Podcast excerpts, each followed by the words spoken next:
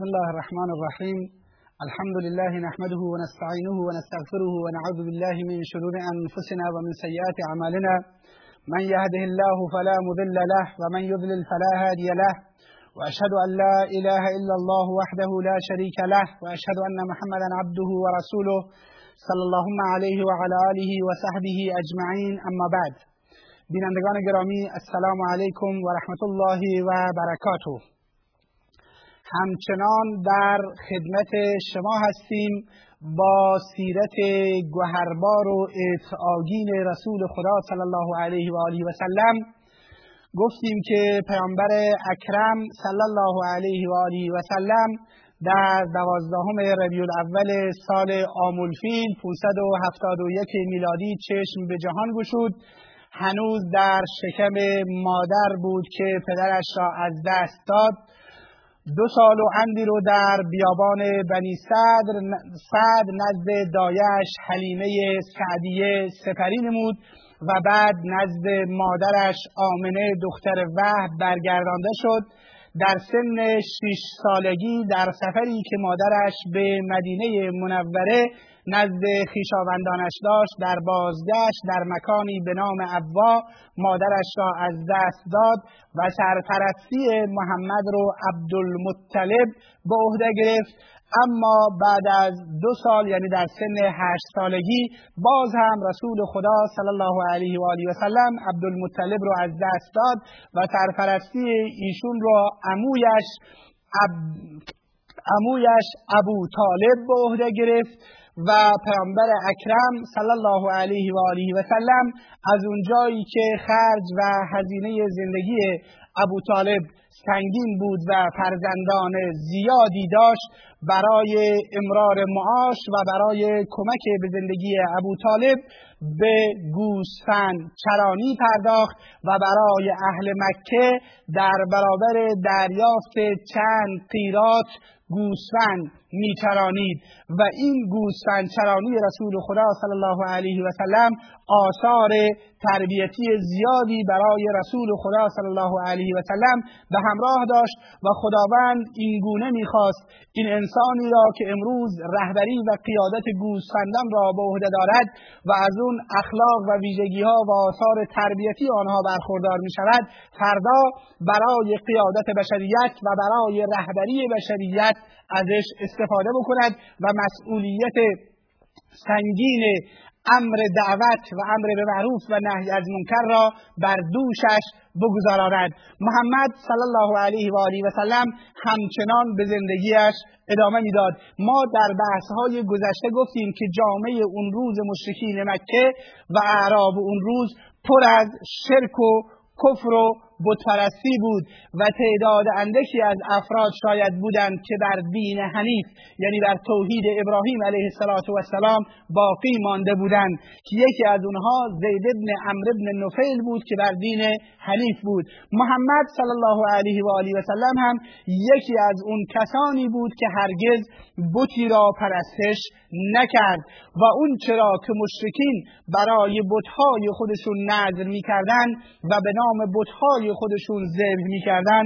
محمد صلی الله علیه و سلم هرگز از اونها نخورد. به هر حال محمد صلی الله علیه و آله و سلم شرک نورزید و کار حرامی را که بعد در جریان دعوت و اسلام خللی وارد کند مرتکب نگردید. این است که در روایتی که علی ابن ابی طالب رضی الله تعالی عنه از رسول خدا صلی الله علیه و آله و سلم روایت می کند پیامبر اکرم صلی الله علیه و سلم فرمود ما همم تو بقبیح مما کان اهل الجاهلیت یهمون به الا مرتین من الدهر. میگه کارهای بدی را که مردم جاهلیت انجام می‌دادند من هرگز قصد نکردم که انجام بدم مگر دو بار. و این گونه ماجرا رو تعریف می کند می‌گوید یک بار به چوپانی گفتم مواظب گوسفندانم را باش تا من امشب به مکه بروم و مانند سایر اهل مکه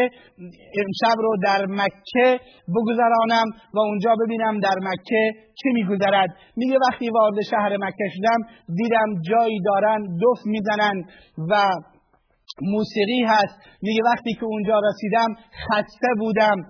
سرم را گذاشتم خواب افتادم. هنگامی بیدار شدم که صبح شده است. بار دوم هم همین اتفاق افتاد. به چوپانی گفتم مواظب گوسفندانم ماش. به شهر اومدم و بار دیگر از فرط خستگی خواب افتادم و هنگامی بیدار شدم که صبح شده است.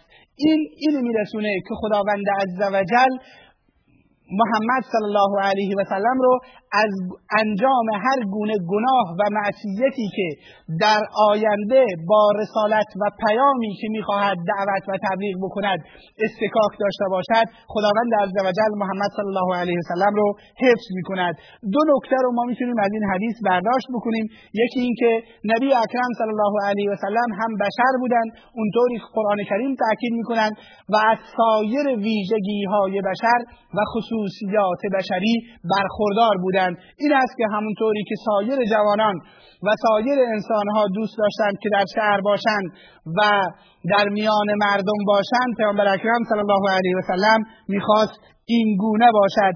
اما با وجود نکته دوم این است که با وجود بشر بودن و با وجود اینکه خواهشات نفسانی داشتن مثل همه بشرهای دیگر خداوند عزوجل می‌خواست از هر گونه انحراف و از هر گونه کجروی و گناه مسون بماند و ایشون رو مسون نگه داشتن تا اینکه برای اون رسالت آینده آماده باشند. این است که در بحث اسمت انبیا علیهم السلام اعتقاد اساسا بر این هست که انبیا علیهم السلام قبل از بعثتشون هم مرتکب شرک و گناهی که بر حشمت و بزرگیشون خدشه وارد بکنن نشدن و پیامبر ما را هم دست عنایت الهی همراه ایشون بود و نگذاشت که مرتکب گناه یا شرک و کفری بشود. این است که رسول خدا صلی الله علیه وسلم این گونه زندگی پاک و صافی رو در مکه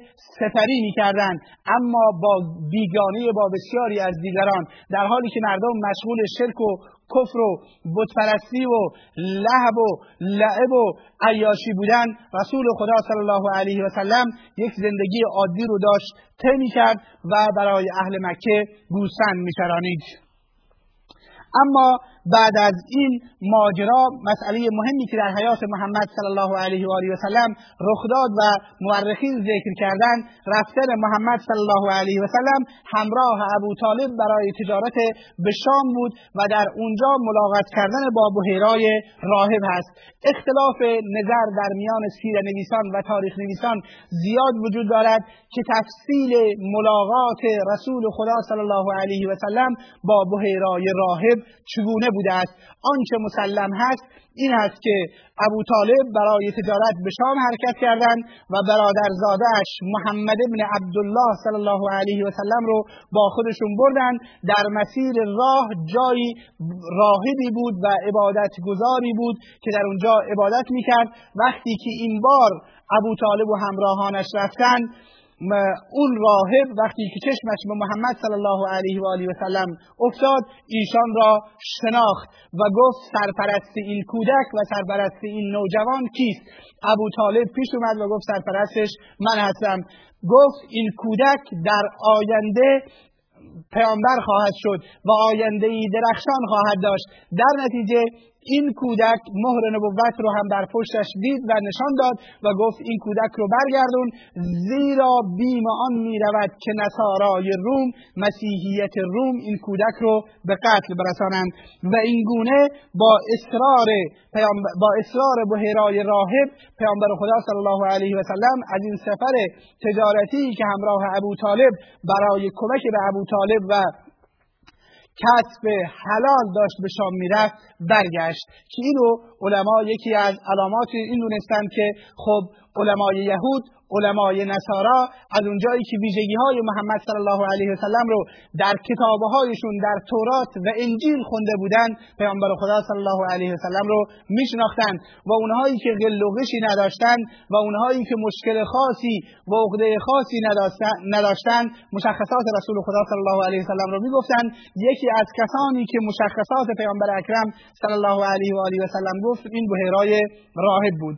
بحث بعدی جوانی که در دوران جوانی پیامبر اکرم صلی الله علیه و آله و سلم اتفاق افتاد و یکی از حوادث مهم و فرازهای زندگی نبی اکرم صلی الله علیه و آله و سلم شمرده می شود شرکت رسول خدا صلی الله علیه و سلم در حلف الفضول یا پیمان جوانمردان است.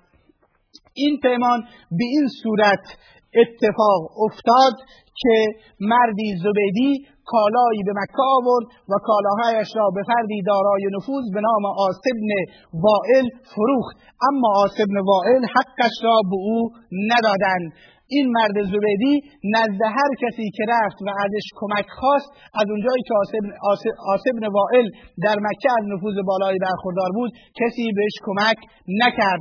سرانجام زبیر ابن عوام و تعدادی از قریشی ها از بنی هاشم و بنو تمیم و بنو زهره دست واحد شدند و گفتند بیاییم با یکدیگر پیمانی رو امضا بکنیم که بر اساس این پیمان حق همه مظلومان رو از ظالمان بگیرند. اومدن در ماه حرام و در ذوالقعده در ماه حرام امضا کردند. محمد صلی الله علیه و آله و سلم یکی از کسانی بود که در این پیمان شرکت کرد و در این پیمان حضور داشت و خودش رسول اکرم صلی الله علیه و آله و سلم خودش میفرماید شهدت حلف المطیبین مع عمومتی و انا غلامون. میگه من با در حلف متیبین در حلف انسانهای پاک انسانهای جوانمرد با اموهایم شرکت کردم در حالی که من نوجوان بودم. فما احب لی حمر النعم و انی انکثه میگه من دوست ندارم که به من شتران سرخ رنگ رو بدهن و من این پیمان رو نکسش بکنم این پیمان رو بشکنم. یعنی اگر به من شتران سرخ رنگ رو هم بدهن این پیمان رو نمیشکنم. و در روایتی آمده است که رسول خدا صلی الله علیه و آله وسلم فرمود ولو دعیت بهی فی الاسلام تو اگر در اسلام هم منو به چنین پیمانی فرا بخوانند من این پیمان رو اجابت خواهم کرد و در این پیمان شرکت خواهم کرد. پس رسول خدا یکی از فرازه هایی که در زندگی رسول خدا صلی الله علیه و سلم بود.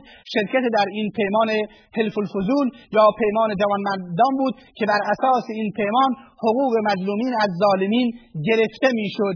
و این گونه این مردمی که در پیمان جوانمردان از بنو زهره و بنو تمیم و بنی هاشم شرکت کردند نزد آسبن واعظ رفتند و حق اون مرد زبیدی رو گرفتند و بهش پرداختند. و پیامبر اکرم صلی الله علیه و سلم در اسلام هم به این پیمان افتخار می‌کرد.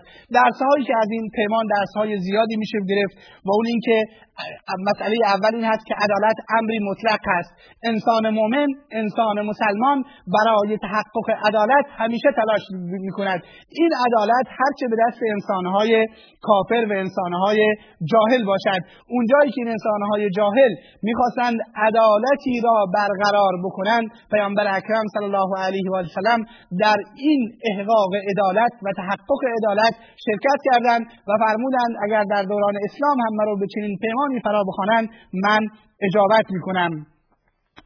دوم در سایه یک نظام جاهلیت و در سایه حاکمیت جاهل هم چیز خوب قابل حمایت است اونجایی که امری خوب امری خیر دارد رشد می کند و امری خیر می خواهد پا بگیرد و شکل بگیرد ما باید ازش حمایت بکنیم. درسته که مردم مکه مشرک بودند جاهل بودند شرک می‌ورزیدند ولی در اینجا چون می‌خواستند عدالت رو احیا بکنند امر خیری رو احیا بکنند حقوق مظلومی رو از ظالم بگیرند. پیامبر اکرم صلی الله علیه و آله و سلم در این امر خیر شرکت کرد. همچنین این درس رو به ما پیمان حلف الفضول یا پیمان جوانمردان به ما می‌دهد که ظلم پذیرفتنی نیست. اسلام ظلم رو نمیپذیره و باید با ظلم جنگید و مبارزه کرد و در برابر ظلم ایستاد. این ظلم رنگ و دین و جنس و آین نمی‌شناسد. هر کس خواسته باشد در هر شکل و لباسی و به هر نامی به دیگران ظلم و ستم بکند ظلم پذیرفتنی نیست. این است که پیامبر خدا صلی الله علیه وسلم برای احقاق عدالت و برای احقاق حق کافری که ضایع شده بود و از بین رفته بود در این حلف فضول شرکت کرد و تا پایش هم ایستاد و فرمود اگر در اسلام هم من به این کار دعوت بشم این کار رو خواهم پذیرفت. همچنین این درس رو به ما میده که ما در کارهای خیر با یکدیگر همکاری بکنیم. طبق آیه قرآن کریم که میفرماید و تعاونوا علی البر و التقوا ولا تعاونوا علی الاثم والعدوان در کارهای نیک و تقوا با یکدیگر همکاری بکنید. عدالت احقاق عدالت و عدالت کردن و حق دیگران را گرفتن کار خیلی با یکدیگر شرکت بکنید. ولا تعاونوا علی الاثم والعدوان و در کارهای گناه و تجاوز شرکت نکنید. حالا این بحث در اینجا مطرح است که خب خیلی از وقتها کارهای خیلی انجام می‌گیرد. آیا ما می توانیم در تمام کارهای خیلی که در جامعه جاهلیت و در تحت زل قوانین جاهلیت و کفار صورت می‌گیرد شرکت کنیم؟ نخیر باید بدونیم که آیا مسلحت اسلام در این هست یا نیست.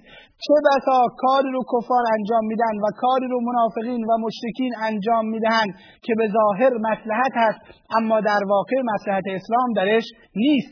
مثل ساختن مسجد زرار در زمان رسول خدا صلی الله علیه وسلم تعدادی جمع شدن و مسجدی ساختن به نام مسجد زرار که هدفشون هرچند از این مسجد به ظاهر مسلحت و خیر و عبادت و پرستش بود اما در واقع اینو می‌خواستن مکانی برای تجمع منافقین تفرقه میان مسلمانان بیاندازند و مشکلات دیگر برای جامعه اسلامی ایجاد بکنند این است که در کارهای خیر انسان به شرط شرکت می‌کند که درش مسلحت اسلام راجع باشد مسلحت دین راجع باشد تبلیغی برای اسلام و به نفع اسلام باشد.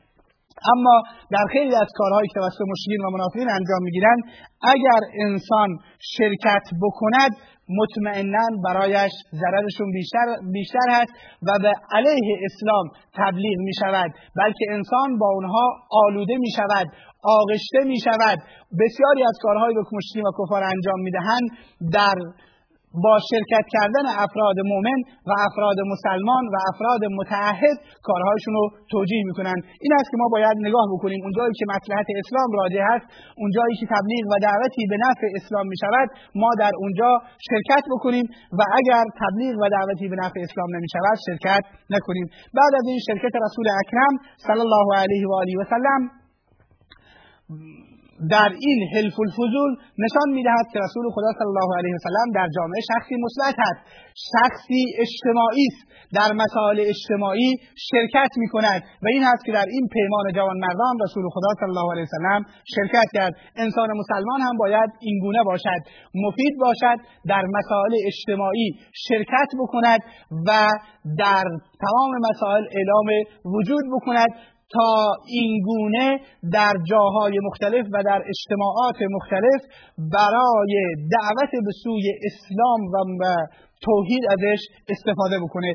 پس خلاصه بحثمون این هست که دو تا از مهمترین مسائلی که در دوران نوجوانی در حیات رسول خدا صلی الله علیه و آله و سلم اتفاق افتادن سفر رسول خدا همراه عمویش ابو طالب به شام بود و ملاقات با بحیرای راهب و اینکه راهب در اونجا پیشینگویی کرد که این شخص آینده درخشانی دارد و برگرداندن رسول خدا صلی الله علیه و آله و سلم از آنجا دوم شرکت رسول خدا صلی الله علیه و سلم در پیمان جوان مردان بود که بر اساس این پیمان درش پیمان بسته شد که حقوق مظلومین از ظالمان و ستمگران گرفته شود و به اونها برگردانده شود. رسول خدا صلی الله علیه و سلم در این پیمان شرکت کردند و فرمودند اگر در اسلام هم به چنین پیمانی فراخوانده شوم قطعا شرکت خواهم کرد. تا جلسه دیگر و وقتی دیگر که تجارت رسول خدا صلی الله علیه و سلم و ازدواج مبارک رسول خدا صلی الله علیه و آله و سلم